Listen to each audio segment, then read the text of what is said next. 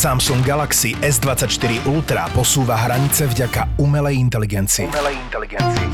Pomocou funkcie Zakrúžkuj a vyhľadaj jednoducho zakrúžkuješ to, čo ťa zaujíma a okamžite získaš výsledky vyhľadávania na Google. Foťák s rozlíšením 200 megapixelov a funkciou Nightography ti urobí epické fotky aj v tme. Aj v tme. Tento týždeň ti podcasty ZAPO prináša Samsung Galaxy S24 Ultra. Samsung Galaxy S24 Ultra.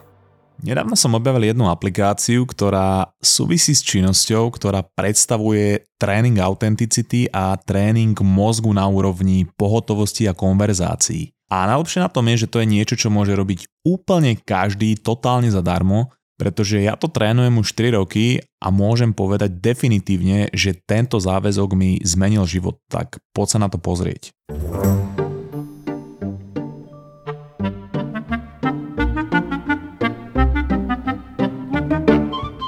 Nedávno vydal Apple pri aktualizácii pre iPhony novú aplikáciu, ktorá sa volá že Deník. OK, bol som trošku zmetený, ale Začal som sa o to zaujímať a tá aplikácia bola pre mňa veľkou záhadou. Čítal som si o nej na internete a prišlo mi to príliš prvoplánové, tak e, potreboval som také tie undergroundové informácie a išiel som na dark web. Tam som sa dozvedel to isté, tak som kontaktoval mojich informátorov v FBI, CIA a Interpole a dozvedel som sa, že tá aplikácia slúži fakt len ako denník. A ja som bol zahambený a prekvapený, pretože kto už nespomenúva veci ich reálnym názvom? Dokonca aj tá nádherná situácia, kedy žena odmietne muža, pretože je patetický, ale nemá na tomu to povedať, tak sa k nemu správa ako k najlepšej kamoške, dnes nazývame friendzone. Aj na to sme vymysleli úplne iné slovíčko. Tak prečo by niekto nazýval aplikáciu pre denník ako denník? No, v každom prípade, keď som prijal to, že to je naozaj denník, tak e, sa mi tá aplikácia celkom zapáčila a povedal som si, že tomu dám šancu, pretože vedel som, že s písaním denníka a reflektovaním sú spojené rôzne vedecky potvrdené benefity. A tá aplikácia má napríklad prístup aj k tomu, čo robíš tvojej aktivite a preto ti dáva rôzne návrhy, že boli ste si zabehať, aké to bolo, čo teda osobne beriem ako provokáciu. To je ako keby som sa sám nakopal do guly a potom sa ma niekto spýtal, že oh, Denny, aké to bylo? Veď rozumieš, ale pýta sa to aj také dobré veci, že tvoja posledná zaujímavá konverzácia, ktorú si mal, alebo že čo si sa v nej dozvedel, alebo dozvedela, to je jedno. Jednoducho dáva to aj také dobré otázky, ktoré ti možno nenapadnú samému alebo samej, ale zároveň si tam môžeš nastaviť aj pripomienku písania na konkrétny čas dní v akýkoľvek deň chceš samozrejme. No a výsledkom takéhoto zapisovania nie je samozrejme len zdokumentovanie jednej nedávnej situácie, kedy sme boli s bratom na hotelovej izbe, ja som nevedel vypnúť klimatizáciu, tak som sa rozhodol, že zavolám na recepciu. A po 5-minútovej debate o tom, ako sa vypína klimatizácia, som bol ešte viac zmetený, pretože ten človek vedel o klimatizácii ešte menej ako ja a znel tak, ako keby nechápal, že prečo sa to pýtam práve jeho. Možno, ale fakt iba možno, nejakú úlohu v tom asi zohrávalo aj to, že som sa potom dozvedel, že som zavolal do inej izby a nie na recepciu, ale to uváženie nechám radšej na tebe. Čiže aj na toto je dobré, že si pripomenieš takéto krásne situácie. Čo ale dôležité je, že tá aplikácia je zaheslovaná, takže sa ti tam nikto nedostane a teda to, čo píšeš, je len pre tvoje oči. A teraz ja ti nejdem hovoriť, aby si používala alebo používala tú aplikáciu. Mne ide o presne tento koncept, že začať si písať niečo pre seba. Lebo robenie, alebo v tomto prípade písanie si niečo len pre seba má pre mňa obrovský rozmer, pretože nad tým premýšľam ako takto. Ty vždy, keď niekomu niečo hovoríš, tak je tam nejaký filter. Do určitej miery dbáš na pocity druhej osoby alebo na to, čo je spoločnosťou priateľné a čo nie. A možno sa snažíš tú osobu alebo ľudí naokolo zaujať. A nech si akokoľvek autentický alebo autentická, tak vždy, keď je niekto naokolo, je tam ten element nejakej kontroly v našej hlave. A keďže sme do vysokej miery sociálne tvory a snažíme sa zapadnúť do našej sociálnej skupiny a do našej komunity, je tam stále nejaká maska, ktorú sme sa naučili hrať alebo nosiť. No a potom, keď nikto nie je naokolo, tak vtedy tá kontrola, maska a nejaký filter toho, čo rozprávame, opadne, ale vtedy sa nerozprávame sami so sebou, my nerozprávame svoje myšlienky nahlas, pretože to by sme sa potom cítili ako psychopati. Tie myšlienky sú síce v našej hlave, ale tam je okrem toho veľa iných myšlienok. Sú tam myšlienky na sex, na to, čo si dám na obed, na súlož, na to, ako som čudne pozdravil toho autobusára, dokonca myšlienka na trckanie, alebo na to, ako som pred 15 rokmi na výletnej lodi v Chorvátsku predstieral prízvuky rôznych krajín a dostal 7 welcome drinkov. Čiže je to absolútny bordel. Je teda veľmi málo situácií, kde môžem hovoriť o mojich zážitkoch, pocitoch, myšlienkach a názoroch bez toho, aby som mal nejakú úroveň kontroly a filtra v hlave z toho, že ma môže niekto počuť. Keď si ale píšeš niečo pre seba s vedomím, že to nikto neuvidí, tak píšeš úplne iným štýlom, než by si písal alebo písala s vedomím, že to niekto bude po tebe čítať alebo počuť. Tam absolútne nie je potrebné sa na niečo hráť, niečo prikrášľovať, zamlčať nejakú myšlienku, pretože môže byť kontroverzná tu ťa totiž nemá kto odsúdiť a nemáš sa pred kým skrývať a keď to pri písaní budeš robiť, tak klameš iba samému alebo samej sebe a to je úplne zbytočné. Preto jeden z prvých benefitov písania pre seba je, že ty prichádzaš na to, kto si, vtedy, keď nie sú ľudia naokolo. A to je tá najčistejšia autenticita, kde zistuješ, čo sú naozaj tvoje myšlienky, ako vidíš naozaj tie situácie, ktoré sa ti stali a objavuješ svoju osobnosť, pretože väčšina z nás sa absolútne nepoznáme, pretože sme buď obklopený ľuďmi, alebo rozpílený mobilom, televíziou alebo pornom. No a keď sa poriadne nepoznám, tak som v podstate stratený uprostred vlastného života. Sabotuje mi to aj vzťahy, aj prácu, aj väčšinu oblasti v mojom živote, to ti ale nemusím rozprávať. Naopak, ak sa ale pravidelne spoznávam písaním pre seba, tak trénujem to byť autentický, formulujem si svoje názory a myšlienky, toto potom môžem odrážať do sveta naokolo. Ak ale neviem, kto som a stále hrám len nejakú persónu na sociálnej sieti, práci, vo vzťahu alebo keď sú ľudia naokolo, tak reálne ja neviem, čo to znamená byť autentický. A k tomuto ti viem povedať dokonca taký menší príbeh. Ja som ten príbeh už hovoril, ale ten príbeh má veľmi dôležitý element toho, o čom teraz rozprávam. No ak tento podcast počúvaš pravidelne, tak asi vieš, že som tak trošku človek kakaďurského rázu, tzv. pitomeček a jednoduch. A takýto som bol celý život, odkedy som sa narodil.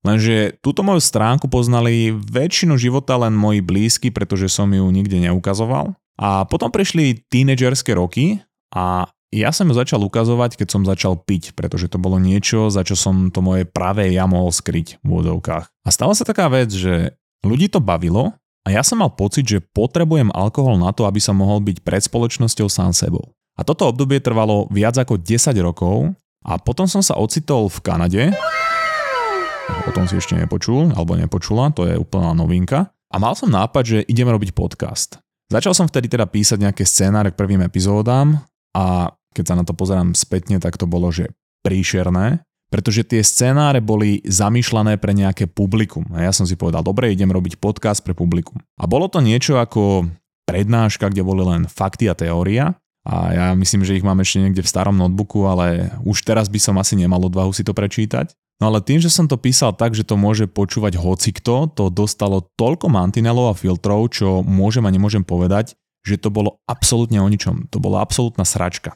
Potom som sa ale spojil s Maťom Fenčom, zakladateľom ZAPO, a on mi začal hovoriť o tom, že tam potrebuje viac mňa a začal spomínať autenticitu. A on hovoril o tom, že takúto prednášku, ako som napísal a nahral, dokáže presne napísať a nahrať každý jeden človek na svete a preto to nie je ničím zaujímavé. Ale že ja ako osoba mu prídem zaujímavý a preto to potrebuje dostať do toho scénára. A hovoril, že keď tam dostaneš svoju osobnosť, tak to nikto iný na svete nemôže ani napísať, ani prečítať, pretože nie je ty a nebude to uveriteľné. Ak do toho dáš seba a budeš tým spokojný ty, tak to bude autentické a ver tomu, že vtedy to bude zaujímavé. No, ale mne to vtedy nedávalo až taký veľký zmysel, ja som to nevidel to, čo on hovoril a veľmi sa mi do toho nechcelo. Nie, že by bol pre mňa problém napísať to tak, aby som tam bol zakomponovaný ja a moja osobnosť, ale ja som mal z toho oveľa väčší strach. Keby som to vydal von ako prednášku, tak ma ľudia nemôžu odsúdiť. Ale keď tam dám svoju osobnosť a ukážem naozaj, kto som, tak ma ľudia odsúdia, zavrhnú a ja si zavriem všetky dvere a príležitosti v živote. Tak som nad tým vtedy premýšľal. A nakoniec sme sa s Maťom na spolupráci nedohodli, ako keby ukončili sme tú našu pravidelnú komunikáciu. Ale ja som pochopil jednu zásadnú vec. Na začiatku to aj tak nikto nebude počúvať a preto je úplne jedno, čo dám von. Čiže ako ľudia môžem zariskovať a keď to bude fail, tak aj tak o ňom nikto nebude vedieť. Budem to robiť tak, ako to baví mňa a budem to robiť pre seba. A faktom bolo, že písať všetky tie scenáre s tou primitivitou a tak, aby to bavilo mňa, bolo pre mňa úžasné. No a potom, čo som ten podcast vydal, do prvú epizódu, tak sa stalo presne to, čo som čakal. Nikto okrem pár mojich známych to absolútne nepočúval, nikoho to nezaujímalo, ale zaujímavá vec, ktorá sa stala, bolo, že moji známi to neodsúdili, ale naopak to prezdelali. tak ja si hovorím, že OK, katastrofa sa asi nekoná. Kontroloval som telefón, či mi nebudú volať moje kontakty z FBI, CIA a Interpolu, že či ma nebudú chcieť zatknúť za to, ako som sa kolosálne znemožnil. To sa tiež nestalo. A toto mi postupne dalo ešte väčšiu motiváciu byť sám sebou v tom, čo píšem a tým sa ten podcast dokonca začal aj troška šíriť. Ja som sa postupne v písaní tých scenárov zlepšoval a o to viac ma to začalo baviť, pretože som videl progres a robil som to pre seba, aj keď to postupne počúvalo viac ľudí. V reálnom živote sa ale tiež začali deť také zaujímavé vecičky, pretože zrazu tá potreba vždy a všade sa premeniť na čerpadlo na alkohol upadala, pretože ja som ukázal prostredníctvom podcastu svoje pravé ja a existovali ľudia, ktorým sa to páčilo. Surprise! Überraschung! Sorpresa! Meglepetéž! A takto nejako som napodobňoval jazyky, keď som si chodil pred tie welcome drinky na tie lodi v tom Chorvátsku. Ale samozrejme, že boli ľudia, ktorí to hejtovali vtedy a hejtujú doteraz a ich čím ďalej tým viac. Ale to je dobrý filter toho, že ktorí ľudia sú na mojej vlne. A preto som postupne pochopil, že autenticita je oveľa viac zaujímavá, než to, že sa snažím perfektne zapadnúť do spoločnosti a nejako nevyčnievať a bol to jeden z dôvodov, prečo som prestal piť. A toto je jedna z množstva vecí, za ktoré som pravidelnému písaniu pre seba vďačný. Ale aby som nerozprával stále o sebe, tak e, existoval jeden fantastický pizzambo, ktorý si tiež písal pre seba denník a ten denník bol určený len pre jeho oči a ľudia ho dokonca našli až po jeho smrti, až ten Pizzambo zomrel. Tento jeho denník sa stal jednou z najrevolučnejších kníh v našej histórii a dodnes je jedným z hlavných pilierov stoicizmu. Tá kniha sa volá Myšlienky k sebe samému a vychádzajú z denníka Marka Aurelia, ktorý písal pred 1800 rokmi. Často denníka je aj o tom, za čo všetko je vďačný, potom sú tam rôzne pripomienky samému sebe, akým chce byť človekom a aké akcie by nemal robiť, aké akcie by mal robiť. Sú tam aj rôzne filozofické úvahy a zápisky, ktoré sú stále aktuálne a v rôznych epizódach, ktoré som vydával za tie 3 roky som z nich čerpal. A toto je perfektný príklad toho, že ak niečo človek robí pre seba, tak to môže mať oveľa väčší dosah, než keď to ide robiť pre ľudí, pretože keď to idem robiť pre masy, tak preberám mantinely tých más, pre ktoré to chcem robiť, preberám ich spoločenské obmedzenia a tým pádom vyprodukujem niečo, čo vyprodukuje každý, kto sa rozhodne robiť niečo pre masy. Pretože preberá úplne tie isté obmedzenia a mantinely.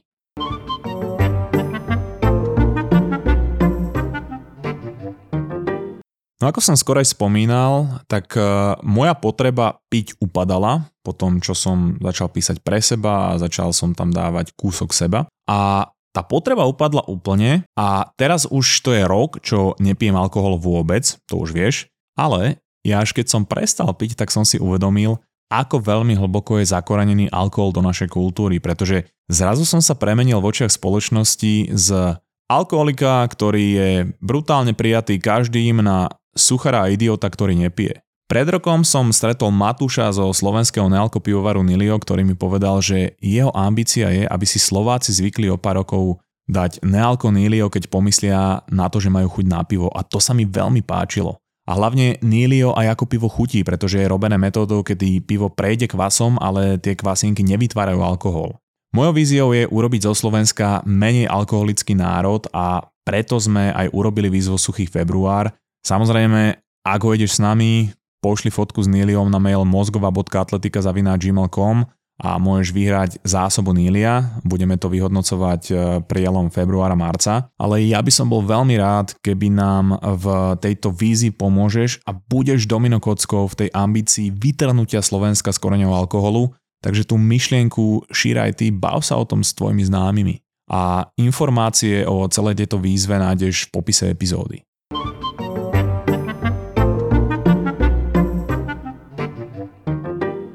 Dobre, autenticita a poznanie seba to je jedna vec, ale je treba si uvedomiť ešte niečo, že my interagujeme s ľuďmi prostredníctvom slov a vied. Reč, slova a vety sú teda nástroje, cez ktoré ukazuješ ľuďom, kto si, čo máš v hlave, čo im vieš ponúknuť a tým pádom od toho, ako dobre tento nástroj ovládáš, sa do určitej miery odvíja aj kvalita tvojho života. A teraz následuje moja typická tupá metafora, Predstav si, že každému z nás narastie na hlave po narodení kus dreva. Ako deti nás naši rodičia a okolie naučia základy schopností vyrezávania, a teda práce s tým drevom, ktoré nám vyrástlo. No a to, ako ten kus dreva bude na našej hlave vyzerať, teda ako my ho budeme schopní vyrezávať a pracovať s ním, určí to, akých partnerov budeme priťahovať, akých kamošov budeme mať, ako budeme prijatí spoločnosťou, ako úspešní budeme v našej kariére alebo ako kvalitné budú naše vzťahy, situácie a vlastne celá kvalita nášho života. Preto je v záujme každého človeka, aby postupne pracoval na svojej schopnosti vyrezávať a pracovať s tým drevom celý život, lenže to nie je také ľahké. Pretože v neskorších fázach života my potrebujeme zdokonalovať tie naše schopnosti nejakým tréningom a nejakou prácou a to sa nám nechce. No a tento kus dreva v tej metafore je naša schopnosť rozprávať, viesť konverzáciu a tvoriť myšlienky, a väčšina z nás sa naučí rozprávať, ale nezveľaďujeme schopnosť reči, aj keď schopnosť viesť kvalitnú konverzáciu a tvoriť zaujímavé myšlienky je jedným z najdôležitejších prediktorov úspechu v osobnom a pracovnom živote. My sa dostaneme na určitú úroveň a potom sa v oblasti komunikácie nehýbeme a to znamená, že nepracujeme na nástroji, cez ktorý ukazujeme ľuďom naokolo, kto sme a čo im môžeme ponúknuť. A ja ti môžem zo svojej skúsenosti povedať, že písať si svoje myšlienky, rôzne ich prepájať, pracovať s nimi, písať o svojich názoroch, skúsenostiach a zážitkoch v kombinácii s čítaním kníh posunulo za posledné 3 roky moju schopnosť rozprávať, pohotovo reagovať, povedzme, že vie zaujímavé konverzácie stonásobne viac než samotné rozprávanie za predchádzajúcich 25 rokov môjho života. A pozor, to ja som bol človek, ktorý sa kedysi konverzácií bál, pretože Nevedel som navigovať a často nastávalo po pár minútach trápne ticho. A teraz si dovolím tvrdiť, že dokážem mať nekonečnú konverzáciu so skoro každým človekom a cítim sa v tom absolútne komfortne, pretože viem pohotovo reagovať a tvoriť a spájať myšlienky. A to nehovorím preto, aby som sa teraz akože nejako chválil alebo čo, ale hovorím to preto, že mne je ten progres z toho písania a z toho čítania absolútne zrejmy, lebo ja keď si pozriem na videách, akým spôsobom som rozprával pred povedzme 5 rokmi a porovnám to s tým, ako dokážem rozprávať teraz, tak tam vidím ten progres. Nastal tam nejaký posun. A ja často hovorím, že mojej hube pripisujem väčšinu toho, čo som za posledné 3 roky dokázal, takže ak by som to mal premeniť na tú pôvodnú metaforu, tak som si vystruhal na svojej hlave brutálny drevený pindúr, na ktorom stále dorábam detaily, stále zlepšujem nejaké techniky, no a pre ľudí to je tak bizárne, že sa na neho proste pozerajú.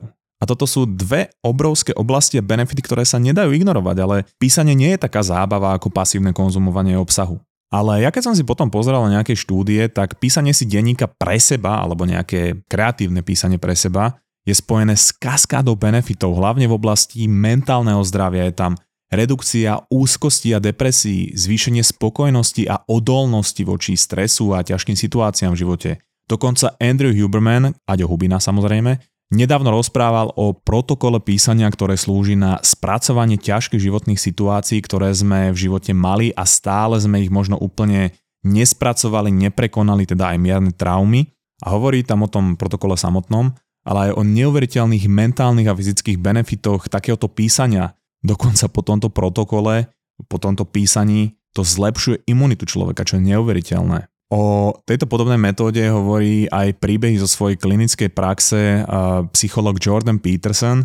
Mne sa to sem nedalo, tak ja dám aj ten protokol, aj tie informácie od Andrew Hubermana a Jordana Petersona aj v prepojení na nejaké moje osobné zážitky s týmito nepríjemnými skúsenostiami do premium sekcie Tolda, kde dávame každý týždeň nejaké bonusy, je tam celý archív tých bonusov, čiže tie rozhovory, čo sme mali s Milanom bez mapy, s Vedátorom, alebo ten špeciál oporne. Všetko to tam nájdeš za malý mesačný poplatok, ktorým nám umožňuješ sa venovať mozgovej atletike na full time a my vám každý týždeň tým pádom môžeme prinášať tieto tupe rečičky, takže odkaz na naše toldo nájdeš v popise epizódy. No ale keď som už hovoril o Petersonovi, on je jeden z najznámejších svetových psychológov a mysliteľov, aj keď ja teraz hovorím, že mu trošku zahrabalo, ale však komu nezahrabe. On vo všeobecnosti hovorí, že naučiť sa písať je jedna z najdôležitejších vecí, ktoré sa môžeš naučiť pre upgradeovanie tvojho mozgu a pre nejaký úspech v živote.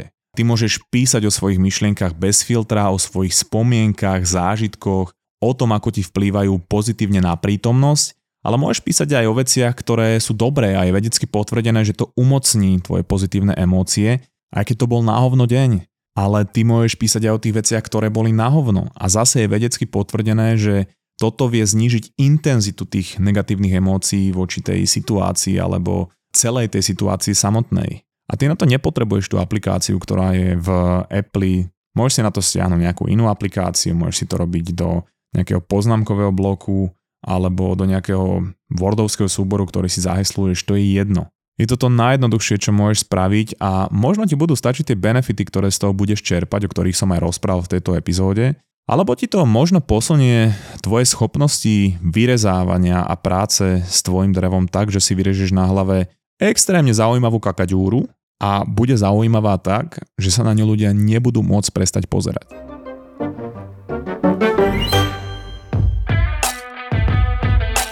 Trnava miluje krímy preto ZAPO do Trnavy prináša profil zločinu s Kristínou Kevešovou. V piatok 1. marca v Lighthouse klube. A to nie je všetko. Prvý raz si naživo vychutnáte aj najzábavnejšie príbehy našich skvelých veterinárov z podcastu Zveromachry. Zveromachry. Jeden večer, jedno pódium, ale dva silné zážitky. Profil zločinu s Kristínou Kevešovou a Zveromachry.